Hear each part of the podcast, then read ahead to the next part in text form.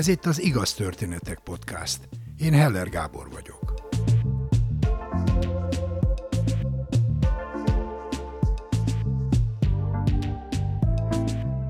Van egy pont az életedben, ami a jövőből visszanézve mindent megváltoztatott. Azt, hogy milyen pályát választasz, vagy például, hogy ki mellett fogod leélni az életedet. Ez lehet egy fontos felismerés, egy sorsdöntő találkozás, akár csak egy mondat. A siker vagy a kudarc élménye. Sors? Szerencse?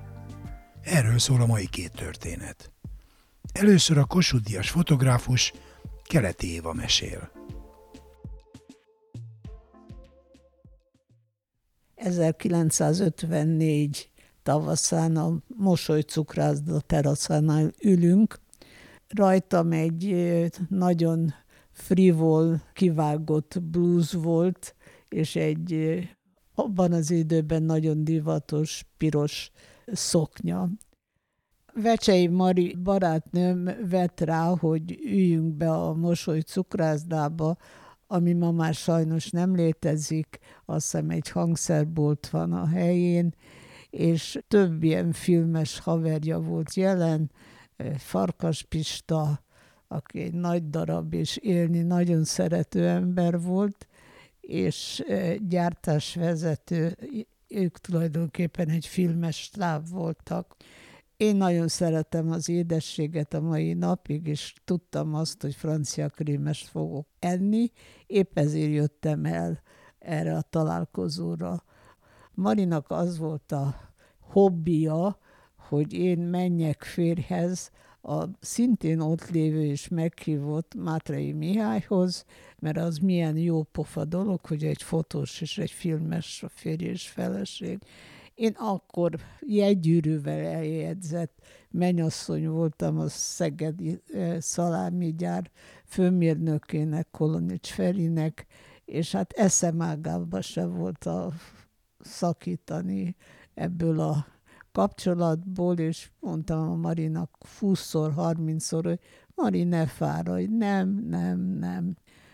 De Mari ott a mosoly cukrászdába csak forszírozta tovább, és mindenféle ingyenségekkel csábított, hogy milyen jó dolog lesz az, hogy filmes, fotós, mennyit fogtok keresni, és erre én azt mondtam Marinak, hogy tudod mit, Mari, annyira itt csábítsz, mint a Lucifert a ember tragédiájában, hogy adjál még egy francia krémest. Úgyhogy ezt tudta elérni.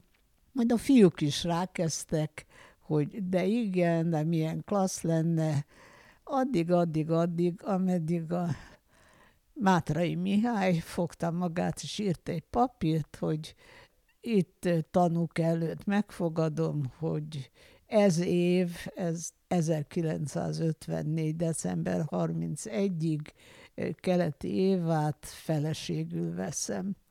A fiúk is rákezdtek arra, hogy, hogy Misikém, nem nősültél még meg, már benne vagy a korba, 24 éves volt, én 23, tehát azért nem volt lemaradva, meg én se a férhezmenés, illetve az esküvőtől, de hát addig-addig, amíg ezt a papírt aláírta, a fiúk tanúként aláírták ezt a fogadalmat, majd akik jól végezték a dolgunkat, elindultunk haza, az a mosoly cukrászda, akkori Lenin körúton volt, most Terész körút, és egy nagyon-nagyon jó hely volt, kis zenével, tehát szerettünk oda járni fele úton hazafele, ami nem egy nagy távolság, azt mondja az egyik gyártásvezető, hogy te Misi jól meggondoltad, azért két tanival van aláírva, ellenjegyezve.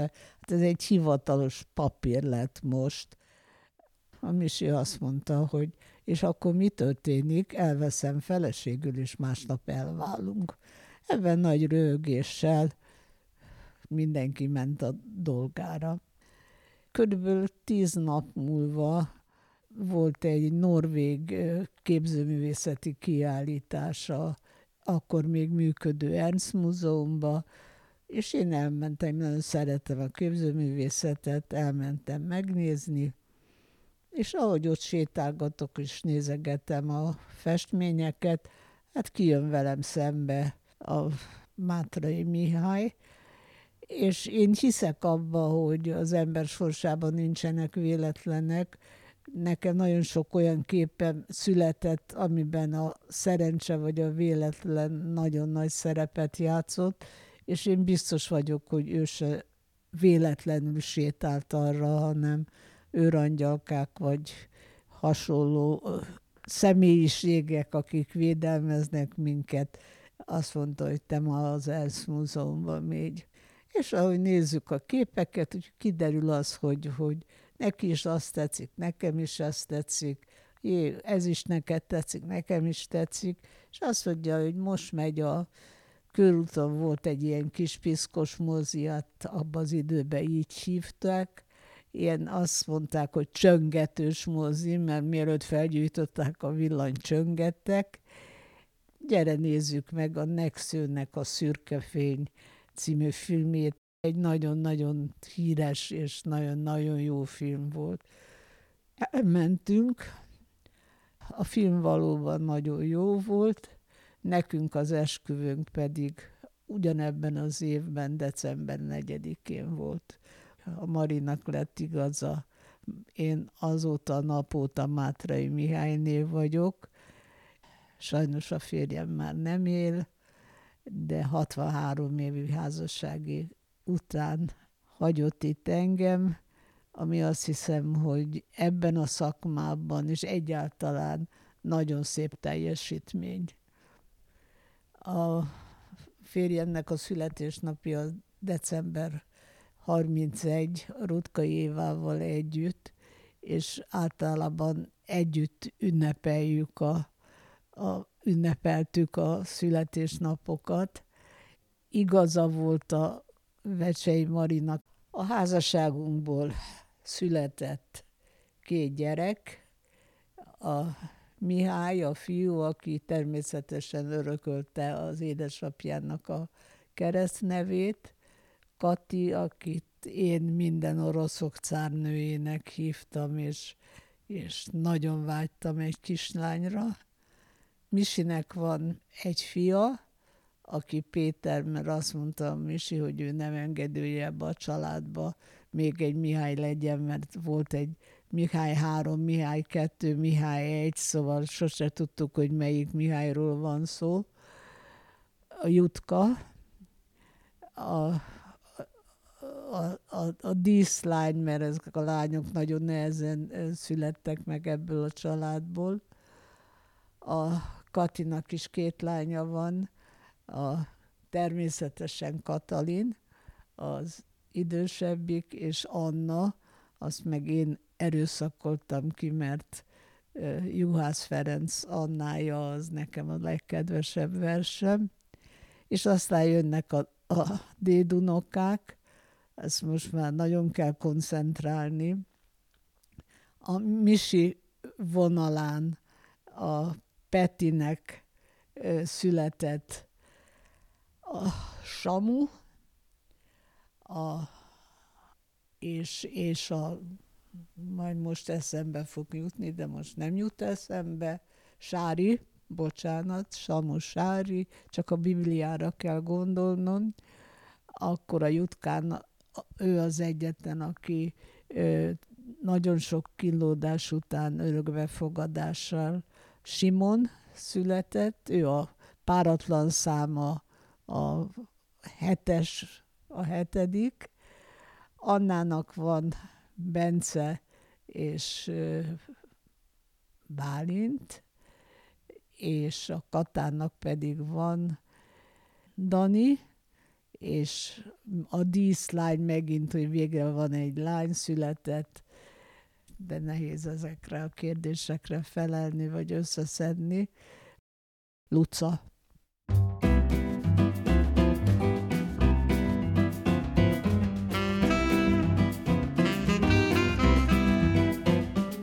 Úgyhogy hát ez a mátrai keleti házasságból született hét személy, aki növeli Magyarország lakosságainak számát.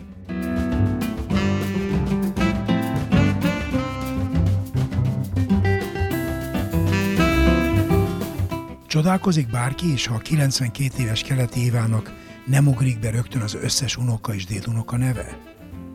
Éva szellemileg tökéletesen friss, ezt tanúsíthatom. A felvétel a lakásán készült, és élmény volt vele eltölteni azt az egy órát. Keleti Éva a 70 éven áttartó kiemelkedő munkásságaért az összes fontos művészeknek adható elismerést megkapta. Kossuth, Balázs Béla és Prima Primissima díjas. Érdemes és kiváló művész.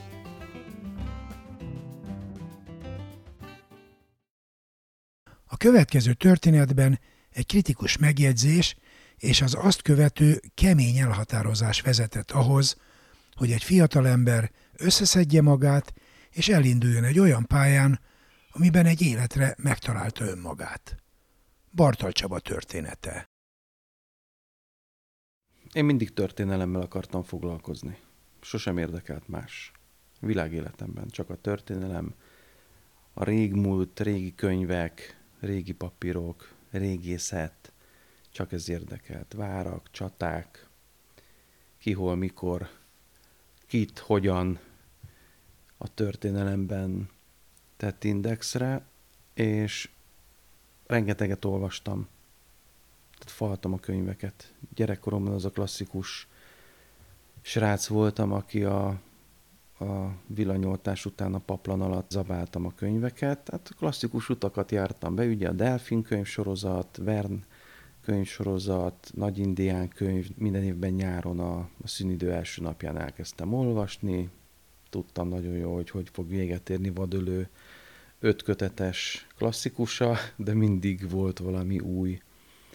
És ezt imádtam, hát a szüleim erről nagyon mm, jól gondoskodtak, mert nálunk a karácsony, a születésnap, a mindenféle ünnep az mindig könyvben csúcsosodott ki ezért nem lehetek elég hálás nekik, hogy jó utat adtak, vagy jó irányt mutattak nekem. Jól lehet ugye más utat, mit lehetett akkoriban mutatni. 80-81-ben kezdtem az iskolát. És akkor a könyv volt a, a menekülő út egyébként sok tekintetben. Iskolai problémák elől, a családi problémák elől, hogyha voltak, a könyvekben mindig bele lehetett menekülni, bele lehetett bújni, abba a világba el lehetett rejtőzni, amit olvastál éppen. Tíz éves voltam, volt egy osztályfőnöki óra, amikor azt kérdezték, hogy ki mi szeretne lenni, mivel szeretne foglalkozni, és akkor, amikor rám került a sor, mondtam, hogy én történelem tanár szeretnék lenni. És most 50 éves vagyok, és még mindig azt csinálom, amit akkor kilőttem. Nem volt egyenes az út volt itt egy pár kanyar. Általános iskolából elvileg gimnáziumba kellett volna mennem, de mivel apukámat annak idején nem vették föl az egyetemre a családi hátterünk miatt, ugye a nagypapám a Donkanyarban volt tartalékos tisztként részt vett, és történelem magyar szakos tanár volt bősön. Elég nagy bilogot kapott a család 45 után emiatt, és apukámat kétszer elutasították, pedig ő kitűnő tanuló volt a László gimnáziumban. Úgy döntött, hogy inkább legyen egy szakmám, aztán majd ráérek utána eldönteni, csak a biztonság kedvéért legyen valami biztos a kezemben. Kitalálták, hogy legyek autószerelő, közöm nem volt az autókhoz, mai napig nincs, tehát ez megmaradt szintén, és, és gimnázium helyett egy szakközépiskolába mentem ami nagyon rossz, rosszul is elsülhetett volna. Sőt, borzalmasan elsülhetett volna. Tehát mit keres egy, egy humanista gyerek egy olyan iskolában, ahol szerkezettan, anyagismeret, kémia, gépészetnek, technológia, meg mindenféle olyan történet felmerül napi szinten, ami önmagában véve egy, egy történelmi iránt érdeklődő, vagy magyar irodalmi iránt érdeklődő személy számára maga a rémálom. Kezdve attól, hogy hétfőnként reggel hatkor nekem beöltözve ott kellett lennem a munkapad mellett, mert minden héten hétfőn szakmai gyakorlat volt, 6-tól 2-ig. Mondjuk sokat elárul rólam, hogy amikor érettségiztem, és elektromosságból kellett tételt megoldanom, akkor a két harmadikos segítőt kértem meg, hogy akkor srácok, most rajtatok a világ szeme. Én azt se tudom, hogy mit hova kell dugni, kötni. Tehát elsülhetett volna nagyon-nagyon rosszul is ez az egész. Valami elcseszett, furcsa, véletlen folytán ez olyan jól sikerült emberileg, amit nagyon nehéz elmondani. Olyan remek tanárokat kaptam magam mellé, ott nem volt vita, ők egyből felismerték, a fél évnél ott szóltak, vontak, hogy akkor most át tudok menni még másik iskolába, valószínűleg egy gimnázium az jobb lenne. A legjobb ajánlást megírják, az osztályfőnökön meg az igazgató helyettes nő mondta, tehát ők végig ezen voltak, hogy menjek át másik iskolába, de aztán nem akartam már a konfliktust otthon a családban, és gyáva voltam ahhoz, hogy kiálljak magamért, és, és azt mondjam, hogy ez nem az én utam. Nagyon nehéz ezt fölvállalni. Van, akinek hamarabb sikerül, nekem nem sikerült hamarabb. De ezzel együtt ezt is vállalom, mert ez is én vagyok. És akkor ott maradtam, na hát életem egyik legszebb öt éve volt. Nem a tanulmányok miatt, mert ez borzalmas volt, hanem a tanárok miatt. Magyar tanárnőm, az osztályfőnököm, az igazgató, az igazgató helyettes, de igazából nem is volt olyan tanár, akivel ne lettem volna jóban, ne értékelte volna azt, hogy belőlem biztos, hogy nem lesz autószerelő. 23 évet csinálom a múltkor történelmi magazint, ez az én gyermekem, ez a szerelmem, ez a kreálmányom. Ez egy, ez egy olyan kombója az eddigi életemnek a múltkor, ami ugye tört, kicsit történész, kicsit újságírás és együtt, Elsőben az iskolában csináltam egy iskolaúságot. Gondolkozott egy pár percig az igazgató, azt mondja, miért ne? Kérte, hogy rakjam le a tervet, hogy hogy nézne ki, valami üzleti modell mellé, és, és csináltam egy iskolaúságot. Tehát a tanárok miatt ebből a rémálomból valami egészen elviselhető történet kerekedett ki. Ezzel együtt nem élveztem ezeket az órákat, nem élveztem semmit ezekből a szakmai tantárgyakból. Aztán valahogy úgy harmadik környékén elkezdett ugye foglalkoztatni a gondolat, hogy lassan itt az érettségi és a továbbtanulásnak a lehetősége, vagy akkor inkább úgy tűnt, hogy a kényszere, akkor már nem szóltak úgy bele a szüleim a, ezekbe a dolgokba, meglátták is, hogy nem vagy legalábbis azt gondolom, hogy látták, mert nem nagyon beszélgettünk a legjobb tudomásom szerint erről, hogy belőlem nem lesz autószerelő. Mivel szakközépiskolából jöttem, az egyetem fel sem merült nekem. Elképzelhetetlen volt, hogy én ilyen csillagászati helyekre induljak. És akkor kinéztem magamnak ezt az Egri Eszterházi Károly főiskolát, ami jónak tűnt, távol volt, érdekelt a koleszos élet, meg hogy főiskola, meg azért nagyjából meg lehetett ugrani ezeket a szinteket. Na hát annyira jól sikerült, hogy nem sikerült a, a felvételim, mert akkor elkapott a, a szerelem, és több időt töltöttem a barátnőm mellett, mint a könyvek mellett, meg a felkészülés mellett. Ellinkeskedtem az egészet. Azt hittem, hogy félgőzzel is meg lesz egyébként. Az egy nagy tanulság volt, hogy félgőzzel semmi nincs meg. Az sem volt meg, semmi más nem nincs. Úgyhogy azóta ez, ez, ez velem van, hogy félgőzzel nem lett semmit. Vagy rendesen, teljesen, vagy sehogy inkább. Elég kurtán, furcsán alakult ez az egész végül is. Érettségi az sikerült, a főiskolai felvételi az almás, ugye az ment a levesbe, de ez egy nagyon szép időszak volt, és a, így is jól sikerült a nyár. Ott volt az ötödik a suli, és azt gondoltam, hogy majd lesz valahogy. Volt egy nagyon-nagyon-nagyon jó tanárnő az iskolában, az orosz tanárnő egyébként, aki angolból vállalt korepetálást, és ugye nekem az angolom az eléggé lesatnyult itt a négy év alatt. Szombat délelőttönként jártam hozzá reggel kilencre. Én a 17. kerületben nőttem fölül, meg valahol Lőrinc környékén, tehát eléggé messze voltunk egymástól, elég sok időbe tellett nekem oda elbuszozgatni.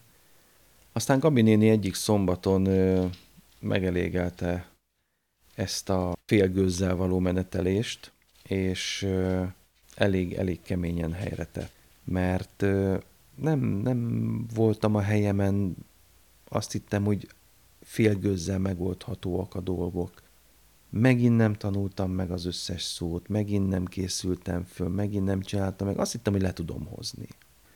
Kb. 10-15 perc telt el az órából, és becsukta a könyvet, azt mondta, hogy figyelj, ne gyere többet, légy szíves, mert ez így egy nagy szar, amit csinálsz. És ez egy nulla. És először azt hittem, hogy viccel, meg hogy így volt egy nagyon sajátos, szarkasztikus humora, de ez azon túl volt már bőven, messze túl volt. És megmondta, hogy ez lufi, ez, ez nem lesz elég semmire. És hogyha ezt így folytatom, akkor nem lesz, nem lesz ennek jó vége. Hát ez szíven ütött. Ilyen komoly szembenézésre kényszerítést, vagy önvizsgálatra késztetést, letolást, egyáltalán egy ilyen, egy aktuális személyiségbeli keresztmetszetet nem kaptam senkitől, sem az iskolában, sem otthon, egyébként azóta sem, senkitől. Valahogy így ilyen összetörten összepakoltam a cuccaimat, mondtam valami elnézést, vagy valami ilyesmit, nem vagyok benne biztos, mert annyira felkavaró volt a szembesítése az akkori önmagammal, hogy eléggé kusza és zavarodott módon távoztam el tőle. És valahogy az első buszra földobtam magam, valahogy hazakeveredtem, és hosszú-hosszú órákig én, én képtelen voltam kommunikálni. Föltettem a Jézus Krisztus Superstar a lemezét a lemezlejátszóra, és azt hallgatta. Kétszer meghallgattam a Jézus Krisztus Superstart. Akkoriban van, hogy az volt így becsípődve nálam, és nem beszéltem senkivel, és aztán bementem a szobámba, elővettem egy naptárat, és megnéztem, hogy visszaszámoltam, hogy a következő évi felvételi időszak mikor kezdődik, mikor lesznek az írásbelik, mikor lesz a szóbeli, és az írásbeliktől visszaszámoltam, elkezdtem így visszafejteni a dátumokat, és minden napra írtam magamnak penzumokat.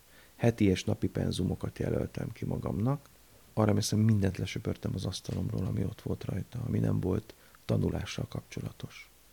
Tehát minden, ami szírszar, lufi, ez az amaz történet volt, azt mind lesöpörtem az asztalról, és kiraktam a könyveimet, mindent összegyűjtöttem, és akkor az, az a szombati nap volt, ami, amibe belekapaszkodtam, ami, ami vonatra felültem, és ami vonatról azóta sem tudok leszállni 31 éve.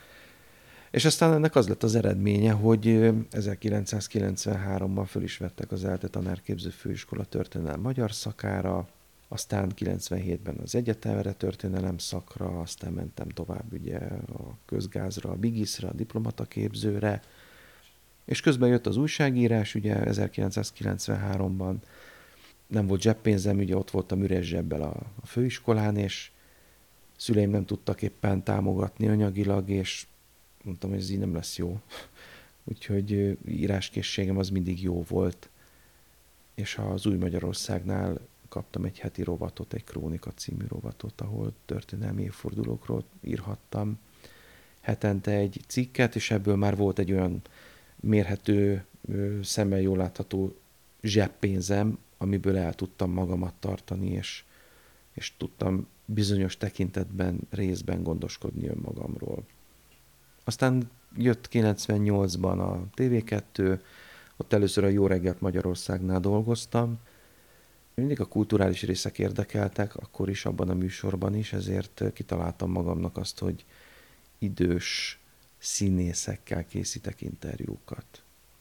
Pályájuk csúcsán túllévő idős magyar színészekkel, és ez vitt tovább az esti műsorok felé a tények és a Jó estét Magyarország felé, aztán volt egy kis napló, Ablak Európára című magazinok, aztán velem indult el az Aktív, meg a Magellán című műsorok. Az Aktív az egy ilyen közéleti bulvár magazin volt, a Magellán pedig az tudományosnak mondott magazin volt, de, de abban is egy idő után már olyan irányt vett a tartalom, ami nem, ami nem én voltam De én közben azért elindítottam a múltkor.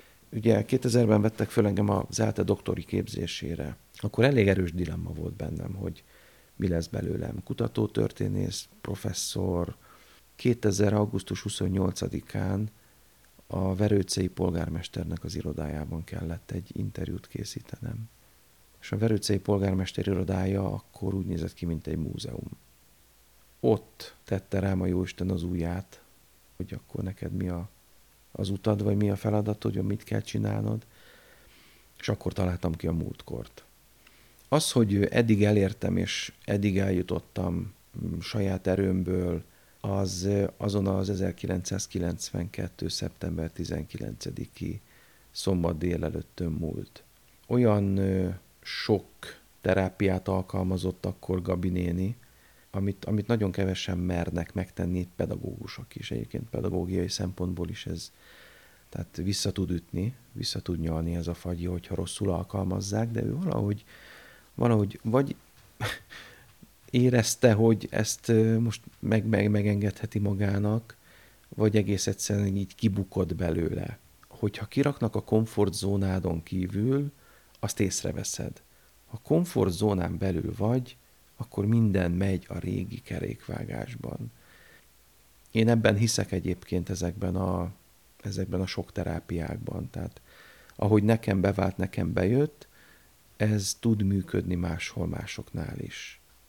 Ugye most leszek 50 éves, és ezeknek a kerek szeretünk mérleget vonni, legalábbis én így el szoktam ezen gondolkozni, hogy hol tartok, ki vagyok, és mi, a, mi az irány, az irány jó-e, kell-e rajta alakítani, én jó vagyok-e ebben az egész történetben, de ez egy folyamatos önvizsgálatról szól.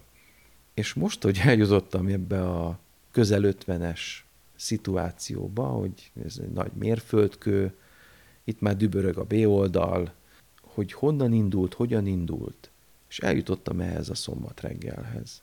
Arra jöttem rá, hogy én ővele, Gabi nénivel azóta én nem beszéltem, nem találkoztam, ő erről nem tud.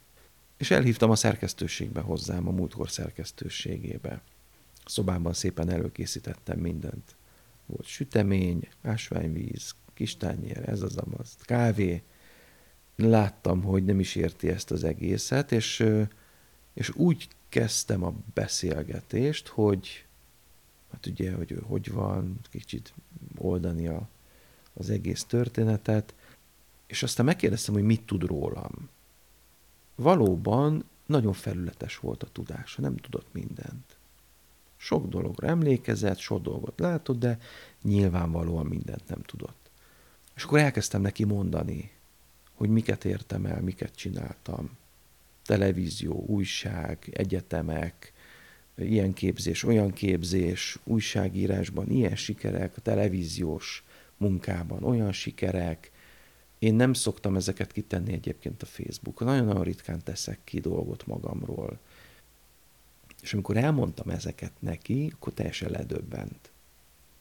És akkor kimentem a szobámból, oda volt készítve egy nagy csokor virág neki, és visszamentem, és mondtam neki, hogy Gabi néni, azt tudod, hogy ez az egész, ezt, ez neked köszönhető.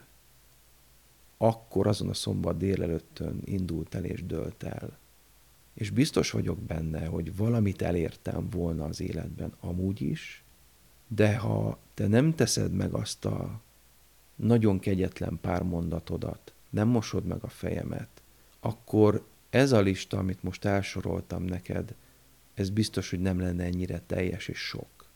Sőt, nem is biztos, hogy lenne lista. Teljesen meglepődött, rém lett neki valami abból a szombat reggelből, de az állítása szerint ezt ő nem tudatosan mondta. Azt látta bennem, hogy, hogy a képességeim azok jók az bántotta őt és zavarta, és bosszantotta kifejezetten, hogy nem használom ki a képességeimet. És arra emlékezett, hogy ő ezt erre mondta, erre felmondta. Tehát valamilyen típusú pedagógiai célzat volt benne. De ennyire tudatosan, ennyire elindítani engem, az, az nem. És utána mi nem találkoztunk. Tehát mi 31 év után találkoztunk most újra.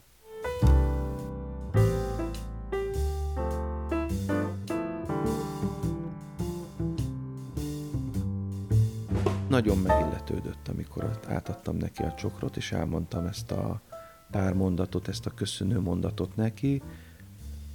Itt esett le neki végül is, hogy ő miért lett elhívva.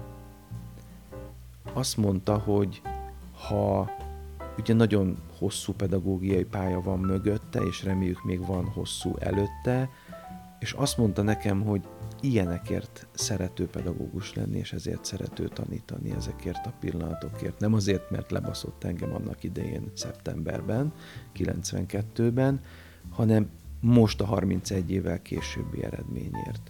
És ez neki egy nagy visszaigazolás volt.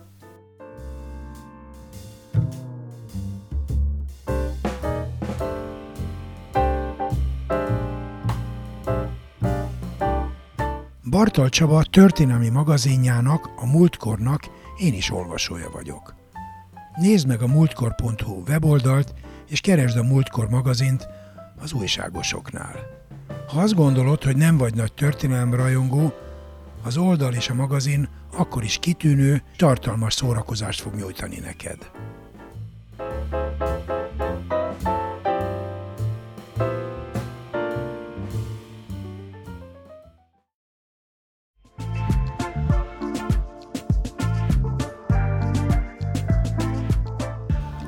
Mindenkinek vannak sorsfordító, képtelen, megható vagy mulatságos történetei. Nem vagy se túl fiatal, se túl öreg ahhoz, hogy te is mesélj egy történetet nekünk. Írd le egy oldalon, vagy vedd fel a mobilodon néhány percben, és küld el az igaz, kukac, igaztörténetek.hu e-mail címre. Várjuk! Kövess bennünket a Facebookon. És ha tetszik, oszd meg barátaiddal. Biztos ők is szeretni fogják. Ha nem szeretnél elszalasztani egy epizódot sem, iratkozz fel az Igaz Történetek podcastra kedvenc lejátszódban.